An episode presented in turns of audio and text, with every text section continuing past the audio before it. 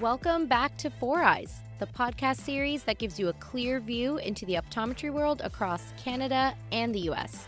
We are your hosts. I'm Dr. Amrit Bilku. I'm Dr. Deepan Kaur. Hi, I'm Dr. Ravinder Randhawa. And I'm Dr. Alex Kuhn. So this week we have a new drug that's going to be out on the market. It's called Zerviate. It's a new anti-allergy eye drop that is released by iVans. It is by prescription only, dosed twice a day. Right now it's only available in the States, not in Canada yet. Mm-hmm. So this is an active ingredient called cetirizine, 0.24%.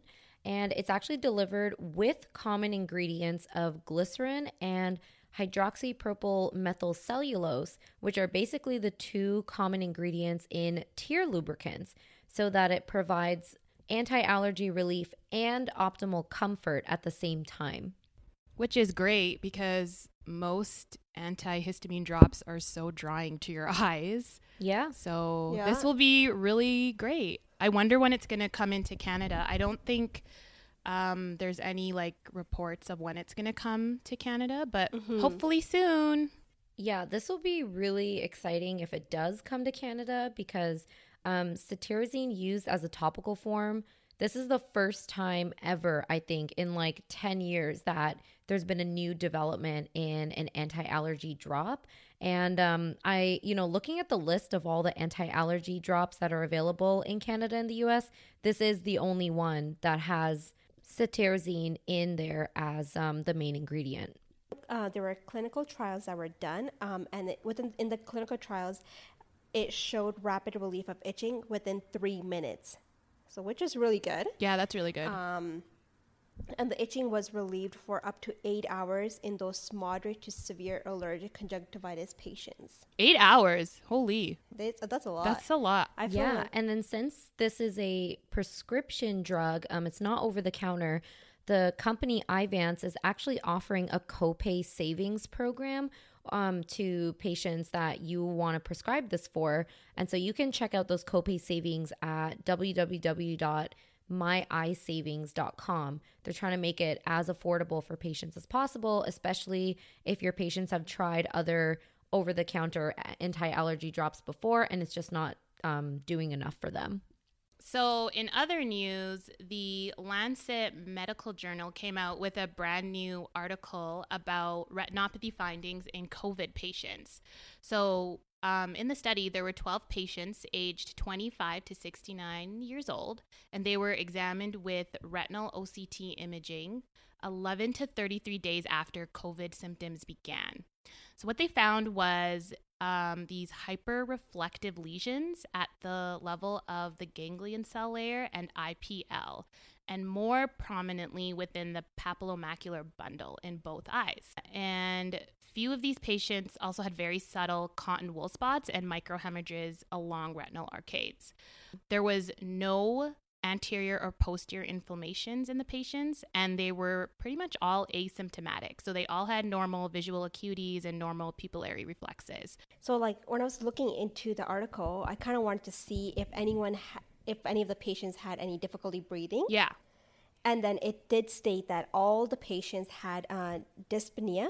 Okay. So which just means difficult or labored breathing. So okay. I was kind of wondering if the cotton wool spots or microhemes were potentially caused by them coughing or trying to breathe. Yeah. So the article didn't really state anything about that, but that's my 2 cents. To your 2 cents, Rav. Not your whole $2. Your toonie. Just got that COVID cents. Money right now. She can't afford $2. $2 too much, man. Too much. But yeah, so these obviously can be easily missed because the patients will not have any symptoms and everything will look pretty much normal. But once you do that OCT, then you might see it. But there hasn't been any findings on they have to do more long-term studies to see how this will affect these patients long-term. And I'm really interested to see if these findings are going to be stable within the retina for a long time, or if they're going to kind of dissolve and go away, and then 10 years later no one's going to know that they had this, or if it's going to progressively get worse. That would be really interesting to know. There's probably so many more patients with these findings too, but nobody's looking because they're not symptomatic. So it's like, and I wonder, honestly, how many optometrists are really accepting patients that are COVID positive too, like outside of a hospital setting, right? Like, I feel like we're not going to find a lot of ocular findings because every time someone tests positive for COVID or a screening question, most optometrists are probably just turning them away anyways. Or yeah, telling them to stay home until they get better. Yeah. So I feel like a lot of those findings are probably going to, they're going to go unseen. Yeah. Yeah.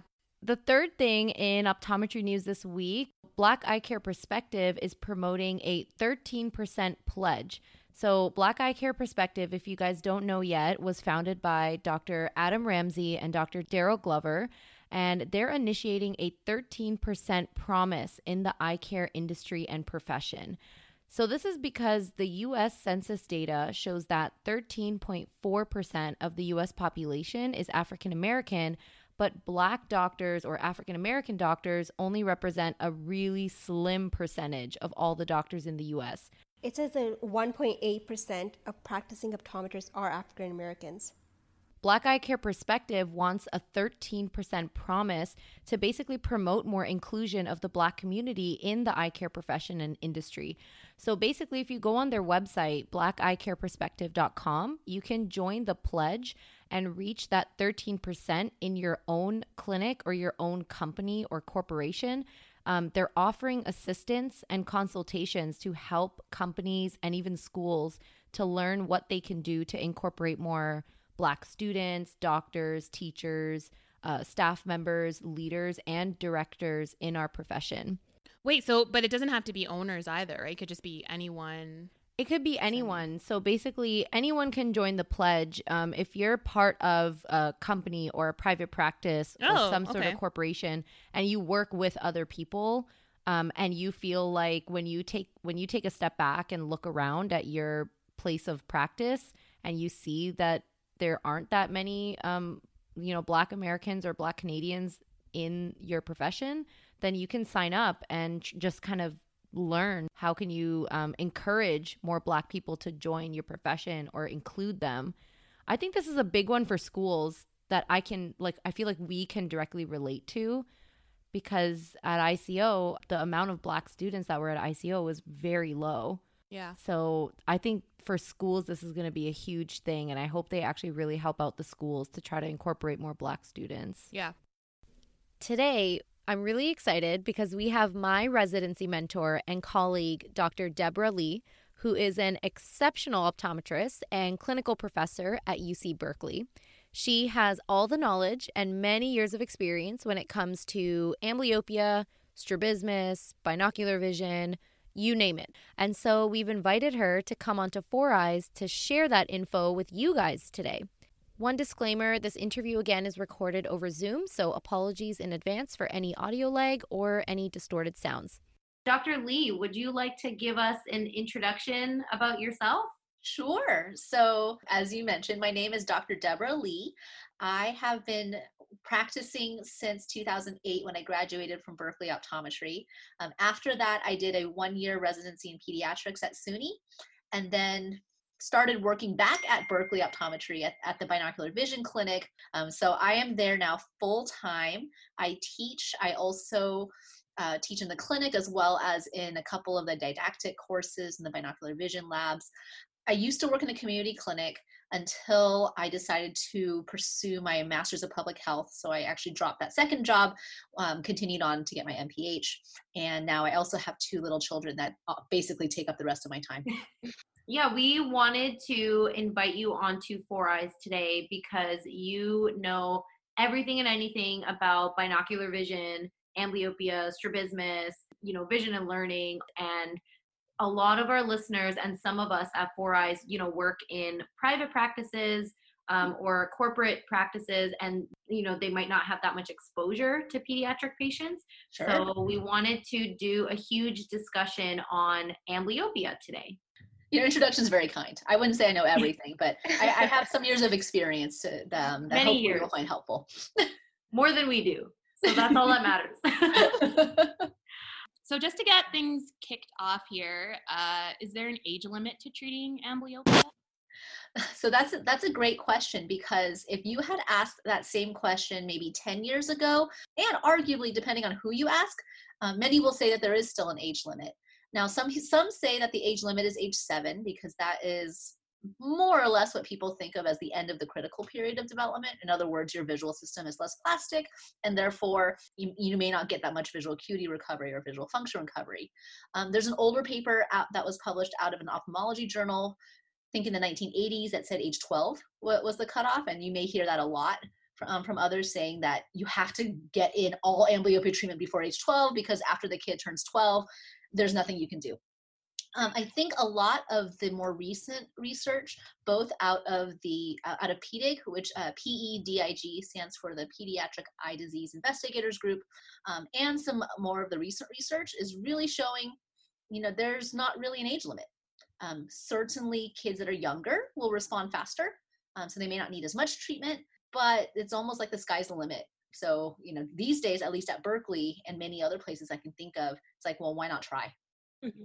So being like kind of in a private practice, so if I get like an amblyopic patient in my chair, what would be the best method of treatment? Like, where do I start first? I think some of the considerations you would need to take into account is, well, what tools do you have available to you? Yeah.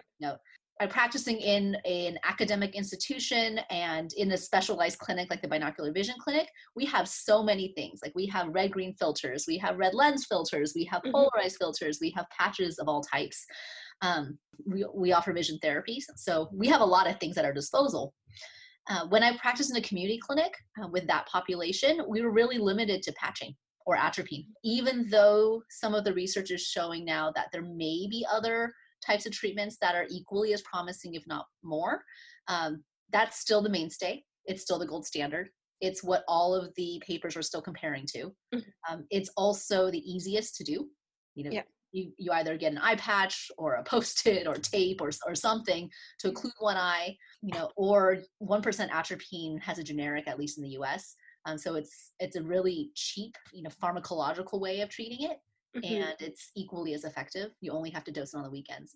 So that, I think in private practice, those would be the easiest things that you could reach for. Yeah. What about like binocular amblyopia? So binocular, that's a good question, because those treatments I just mentioned are really more like binocular, right. It's really for unilateral amblyopia. If you have bilateral binocular amblyopia, you're really limited to refractive correction. There's not a whole lot more that you can do, especially if the amblyopia is equal. Yes. Meaning, like, maybe it's, again, when I was a community clinic, it's a lot of high SIL, right? So it's like bilateral meridional amblyopia, both eyes best corrected 20/40. That was pretty common. The good news is that when you look at the PEDIG studies, at least a quarter of those patients with glasses alone can get to 20/20. Okay. And then a vast majority of them can get at least a couple lines better. So 20/40 to maybe 20/25. That's still a good proportion. It's not everybody, but it's good. Yeah. So say if you start with a glasses prescription for amblyopia, how long should that be done for? Or how long should you do that before considering other treatments like patching? Oh, totally. So in terms of follow-up, what the PEDIG studies did, and I think what many do now, is following up about every 6 to 8 weeks. Let's say step one is you see the patient, newly diagnosed amblyopia, see them back in 6 to 8 weeks after you prescribe your glasses, measure the VAs, and if they've gotten better, see them back in 6 to 8 weeks, measure again. You're going to keep doing that until you get 2 consecutive visits of the same VA.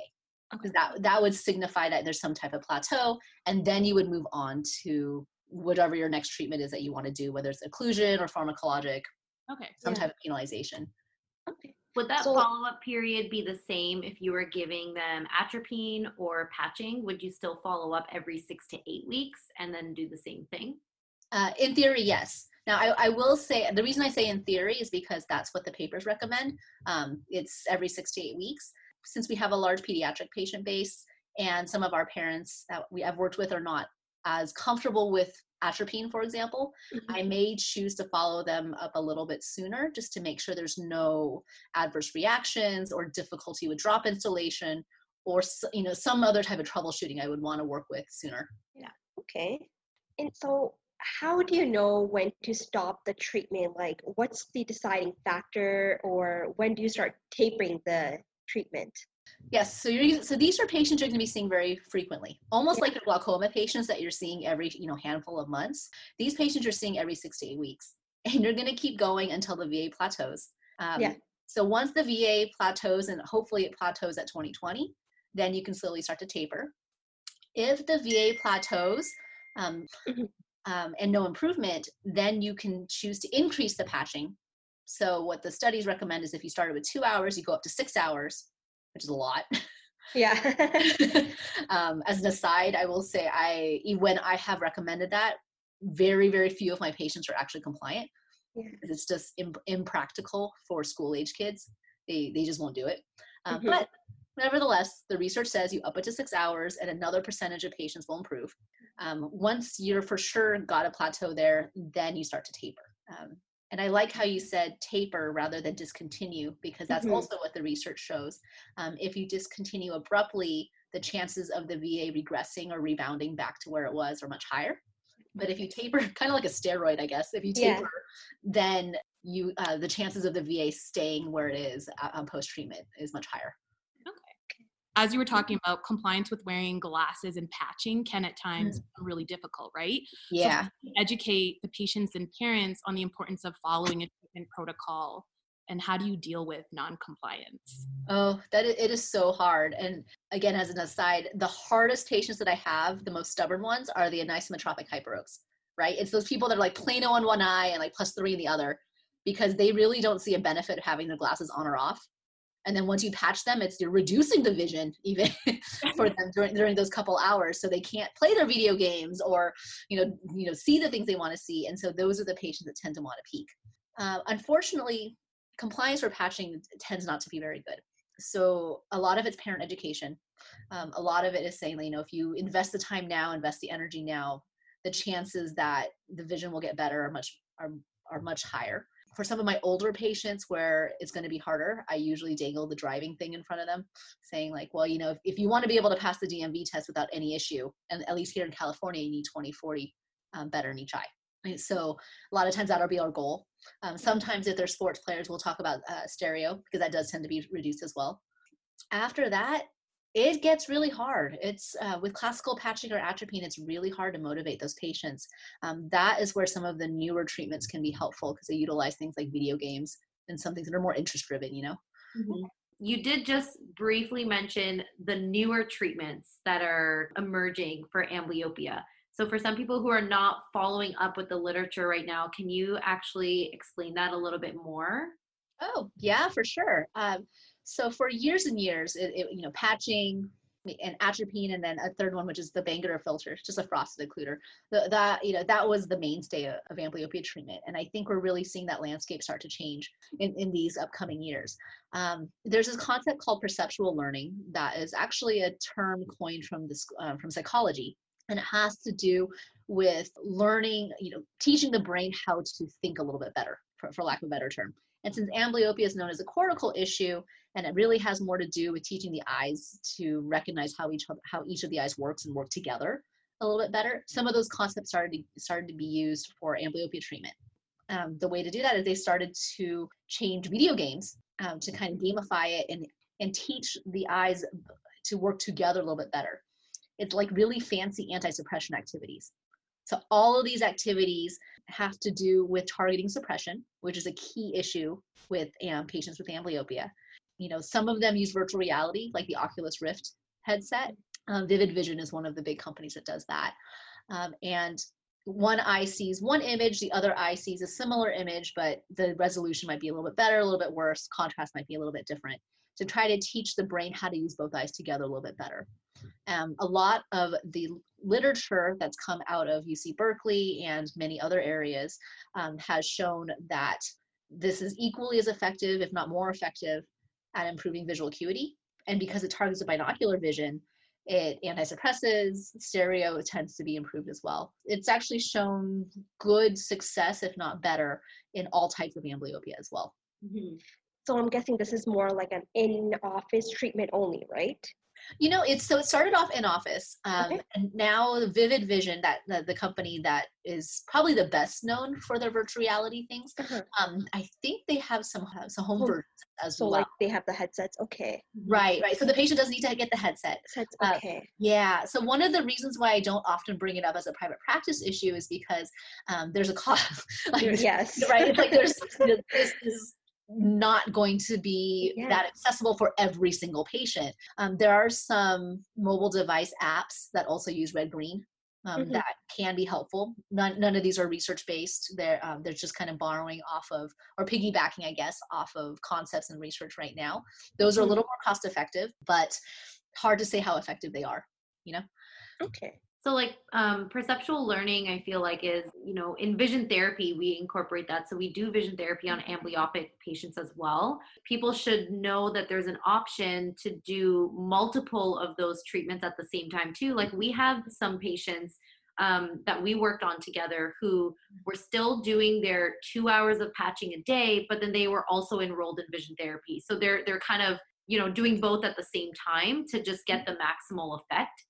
Totally. And actually, one of the things that, as you were talking, reminded me, you know, this concept of perceptual learning and anti-suppression stuff, you know, it's touted in literature as being new, but it's things we learned in school. You know, it's like you learned about vision therapy, you know that it exists. Optometrists have been doing it for a long time. So it's almost like the research is just starting to almost frame it in a different way to see that it can also be helpful for amblyopia, even though ODs have been doing this for a really, really long time. To make it more appealing to everyone now. Maybe freshen it up a little bit. I don't know. So for primary care optometrists, I know we kind of talked about this a little bit at the beginning of the conversation, but what are the success rates for treating amblyopia in teenagers and adults? So it's a really good question. I don't have hard percentages to draw you to. The pediatric studies go as high as age 17. So, and what they found was that at least in the cohort of ages 7 to 17, it's not as effective as before that age 7, but it's still effective. What I don't have, however, is people older than that. Okay. You know, you have to start looking at some of the perceptual learning research papers and the video game research papers and to find even subjects that are older than age 17. So they're not randomized clinical trials. People are still recruiting for those, but I don't have a percentage for you that I would feel comfortable, you know, quoting and therefore quoting like a patient, for example. Okay. I think our conversation might just transition from amblyopia at this point into prescribing for hyperopes, because sometimes that goes hand in hand, right? Mm-hmm. You always, you know, we were taught in school to always kind of push plus as much as we can. But there are obviously certain situations that come up where we don't know what's the best way to prescribe. And so like for a specific example, you know, if a child has no strabismus, but they have some moderate high hyperopia, how would you go about giving them their refractive error, especially after emmetropization has been completed? Like, is it safe to assume that we can maybe undercorrect, or how would we kind of go about that? It's a good question. I know, Dr. Bilku, I think you've probably come across this many, many times in your residency. I feel as weird being the one to ask.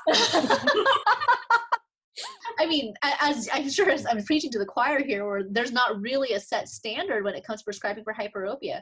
We actually give a short lecture in the summer to our new third years on this, and there's a couple papers I usually draw from. One is authored by Dr. Sue Cotter. I think it was from maybe 4 or 5 years ago, and it talks about prescribing for hyperopia, for childhood hyperopia. And then there's another one, I think by, I forgot the first name, Leet is the last name, L-E-A-T, and that one is also from a number of years ago. Sure, you can understand that prescribing philosophies are not a sexy topic to publish on all the time. But those both give pretty good guidance. And the binocular vision clinic and my training, we're taught to take a lot of things into account. So it's not just the refractive error, it's not just the VAs, it's also the ocular posture, so your cover test. It's also the accommodative status, like Dr. Bilku was mentioning. It's also the vergences. You know, there's so many things. That said, if in light of normal accommodation, normal ocular posture, normal vergences, and just high hyperopia, I think you'd be safe cutting up to about +3. But 3 diopters, at least that's what I was taught, that's what I've seen in papers, that's kind of your hard cutoff. From cutting back from the cyclo, correct? Oh, I'm sorry, yes, cutting back from the cycloplegic. Yeah. Now there is a separate argument. You can say, well, do I have to cyclo them versus, you know, do a tropicamide? And I think at least for young children, they feel that 1% cyclo is the best way to go. Yeah. Kind of like going back to that topic, as you said, like everyone has your own method of prescribing plus for young children. What's your general like rule of thumb of how much you're going to prescribe? Like I'm talking about like kids from like 1 to 7.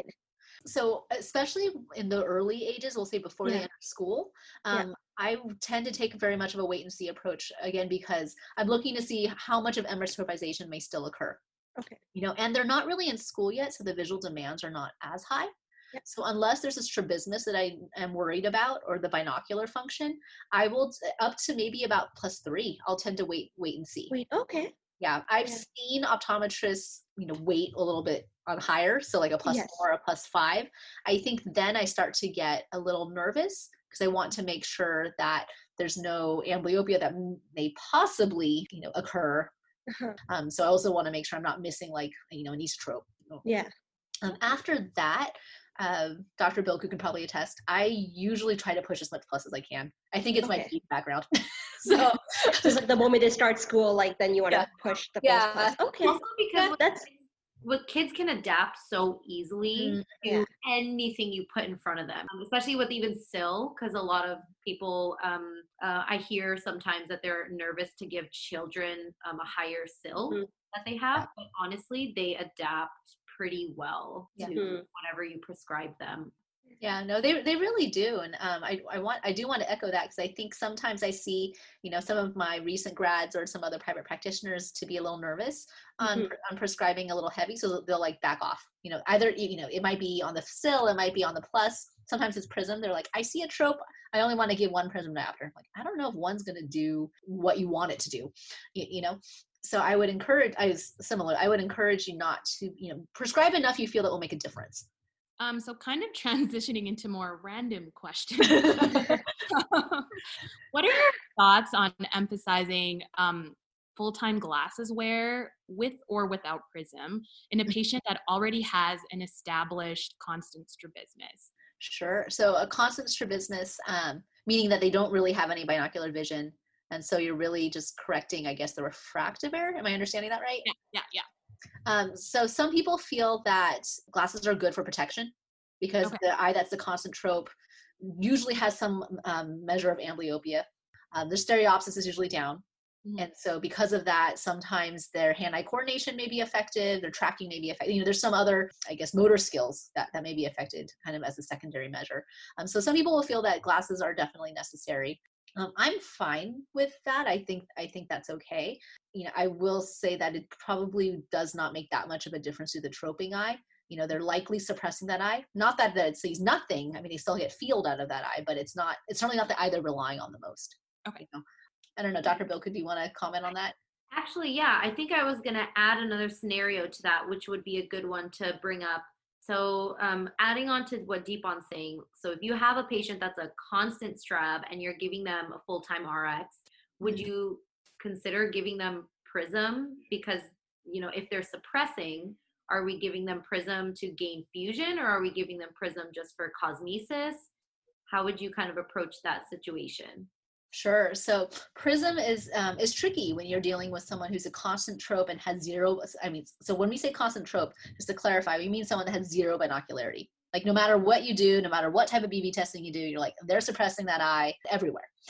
So in that case, when you are prescribing prism, the prism's not really going to create BV where there is none. Okay. You know, so then what is the prism really for? It could be for cosmesis. So you could consider some prism to help kind of move the images so the eye doesn't look maybe as exotropic. It could be because you want to shift the image in a certain direction for whatever reason, maybe just for patient comfort. But you kind of get the idea. It's not really to help the vision. It's more for some of these other external factors. Yeah. Okay.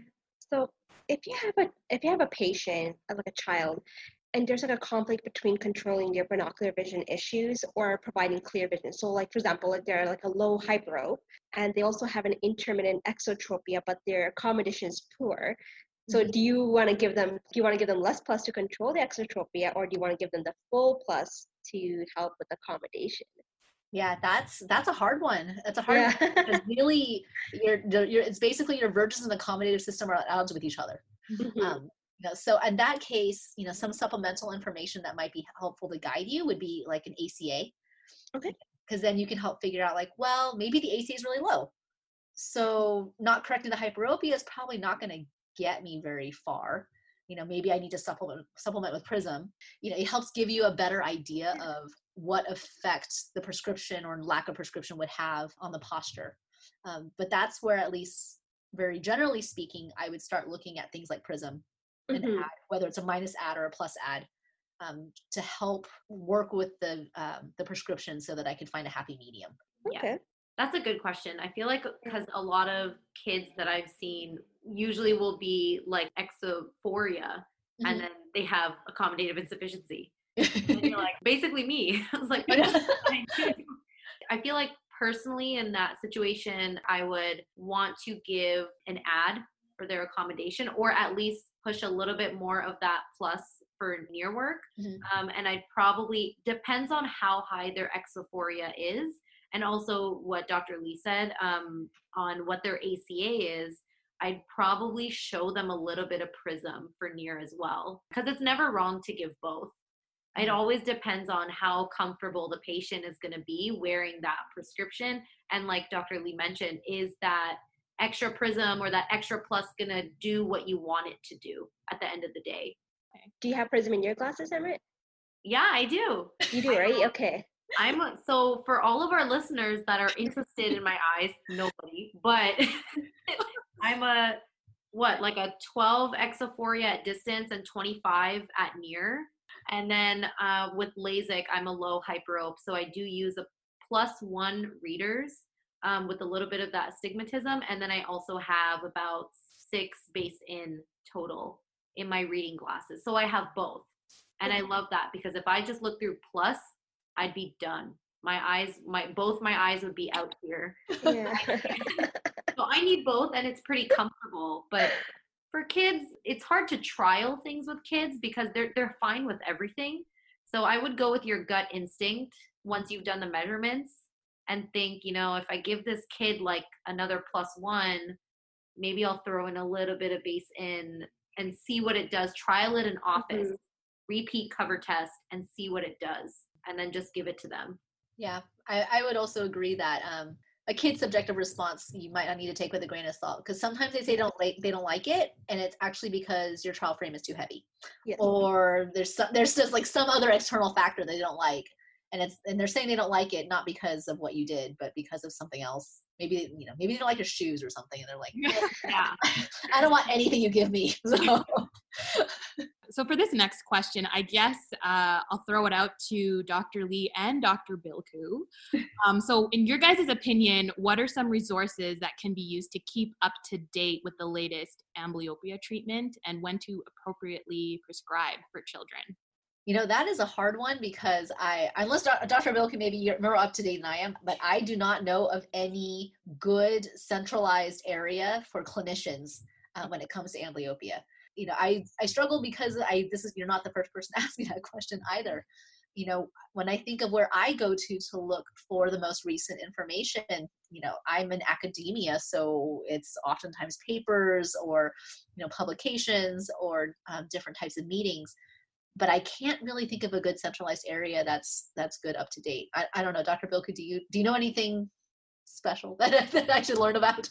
And no, honestly, I feel the exact same way as you do. And in my opinion, as a new grad, I'm using my residency as the way to get the new and latest information, which is why I wanted to be in this residency program.